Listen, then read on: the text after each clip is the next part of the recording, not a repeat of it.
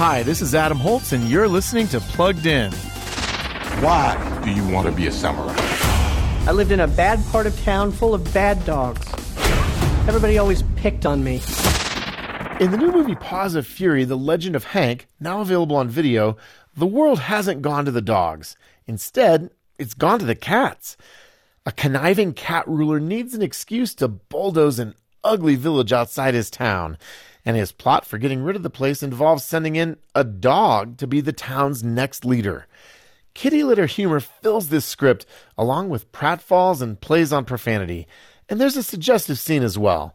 That said, the story also warns against stereotyping others, so we're giving Paws of Fury, The Legend of Hank, a 3.5 out of 5 for family friendliness.